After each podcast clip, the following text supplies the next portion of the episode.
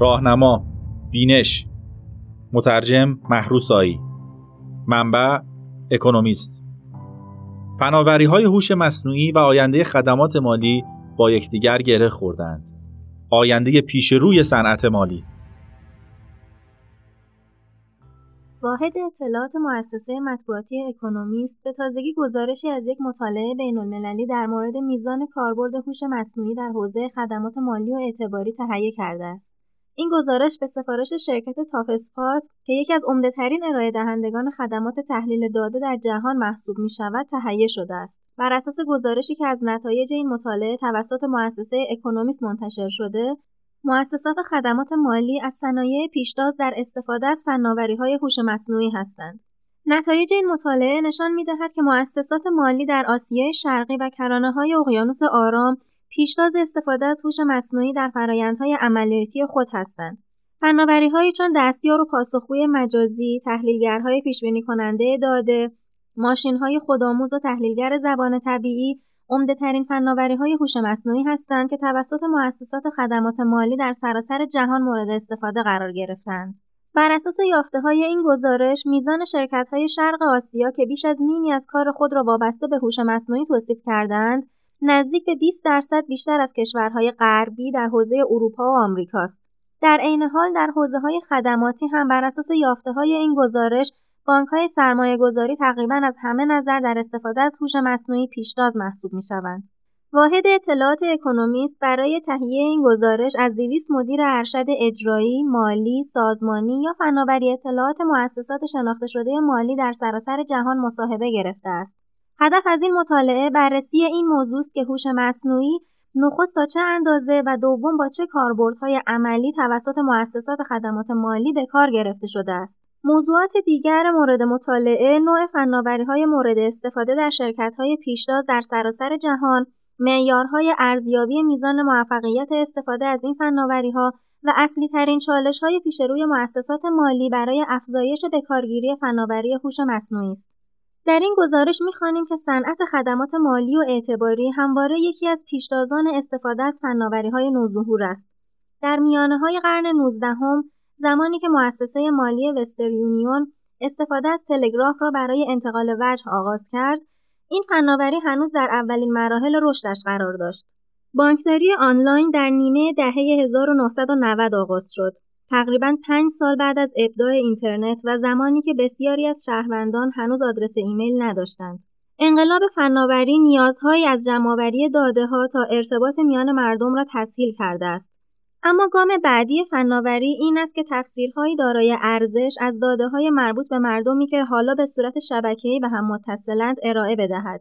در شرایطی که به نظر می رسد هوش مصنوعی موتور محرکه رشد در عصر جدید باشد، های مختلف مالی از های سرمایه گذاری گرفته تا های خرد و بیمهگران هوش مصنوعی را با درجات متفاوتی از موفقیت در نظام عملکرد خود وارد کردند. عملکرد فعالان بخش مالی در حوزه هوش مصنوعی در این مطالعه مورد بررسی قرار گرفته است.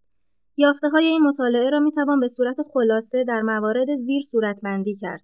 بانک های سرمایه گذاری پیشروترین گروه در حوزه هوش مصنوعی هستند.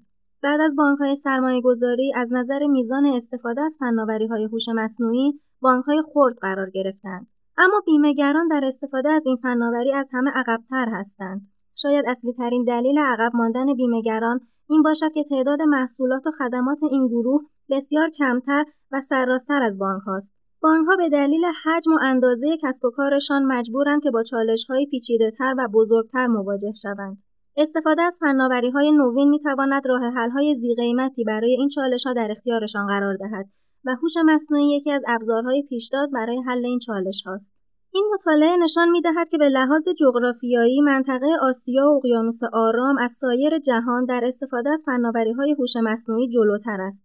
تقریبا 61 درصد از پاسخ دهندگان نظرسنجی های این مطالعه در منطقه آسیا و اقیانوس آرام پاسخ دادند که در کارشان دست کم 50 درصد یا بیشتر با هوش مصنوعی سر و کار دارند.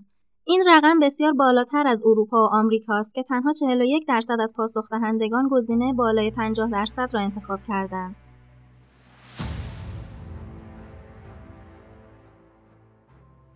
فناوری های هوش مصنوعی مورد استفاده توسط بانک ها و بیمهگران متنوع و متفاوت است. از دستیاران و پاسخگویان مجازی گرفته تا یادگیری ماشین یا ماشین لرنینگ و تحلیل های پیش بینی کننده predictive analytics عمده ترین فناوری هایی هستند که توسط گروه پیشتاز در استفاده حد اکثری از هوش مصنوعی استفاده می شوند. بعد از سه فناوری ذکر شده، فناوری پردازش زبان طبیعی NLP در رده چهارم استفاده توسط شرکت های خدمات مالی قرار دارد. تقریبا در همه این حوزه ها بانک های سرمایه گذاری اصلی ترین کاربران هستند. به جز یک استثنا که بانک های خرد در استفاده از تحلیل های پیش کننده در رتبه نخست قرار دارند. مهمترین شاخص ارزیابی میزان موفقیت کارکرد هوش مصنوعی در بخش خدمات مالی میزان رضایت مشتریان و سهامداران است. پاسخ دهندگان علاوه بر این دو مورد کاهش هزینه عملیاتی و افزایش بازگشت سرمایه را نیز از عمدهترین مزیت‌های استفاده از هوش مصنوعی توصیف کردند. با این حال نزدیک به 10 درصد از پاسخ دهندگان در منطقه جغرافیایی اروپا یا هیچ شاخصی برای ارزیابی میزان موفقیت استفاده از فناوری هوش مصنوعی در خدمتشان نداشتند یا اینکه این شاخصها را هنوز در دوره زمانی معنیداری ارزیابی نکردند که بتوانند میزان موفقیت استفاده از فناوری را شرح دهند. در مقابل در حوزه آسیا و اقیانوس آرام 100 درصد پاسخ دهندگان ساختار شاخصهای ارزیابی عملی در اختیار داشتند. طبیعت تحول آفرین این فناوری بسیار بنیادین و اساسی است. برای مثال بسیاری از وظایف دستی و کارهای یدی که در دهه های اخیر به خارج از کشور واگذار می‌شد، حالا به صورت خودکار انجام می شود.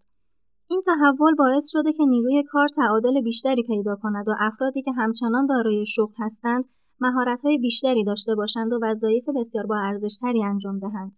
هرچند که همه کاملا پذیرفتند که این تحول مستلزم آموزش کارمندان و تحول در فرهنگ اداری است اما میزان اجرای این اقدامات میان پاسخ دهندگان متفاوت است در موضوع آموزش و تغییر فرهنگ مانند دیگر حوزه ها از لحاظ جغرافیایی حوزه آسیا و اقیانوس آرام و از لحاظ ماهیت خدمات بانک های سرمایه گذاری پیشتاز استفاده از فرایندهای آموزشی برای رویارویی با عصر جدید هستند مهمترین مانعی که پاسخ دهندگان برای استفاده بیشتر از هوش مصنوعی مطرح کردند، هزینه مالی، زیرساختهای ناکافی و کیفیت پایین داده های موجود است.